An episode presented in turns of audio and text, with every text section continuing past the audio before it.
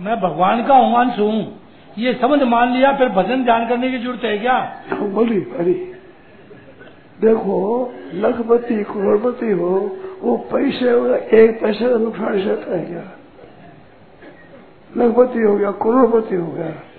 क्या एक पैसा का नुकसान सहेगा एक पैसा का भी नुकसान तो अपने भगवान के हो गए, मैं नुकसान नहीं सहता ना, नुकसान नहीं सहते। की तरफ़ चलो अपना तरफ़ चलो क्योंकि इसमें अहित किसी का नहीं है।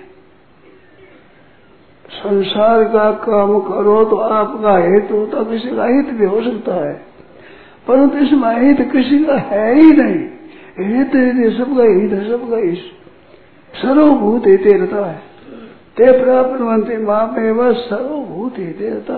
प्राणी मात्र के हित में रहते होते हैं वे परमात्मा को प्राप्त होते हैं। इसमें अहित नहीं है, इस बार डरो मत चल गए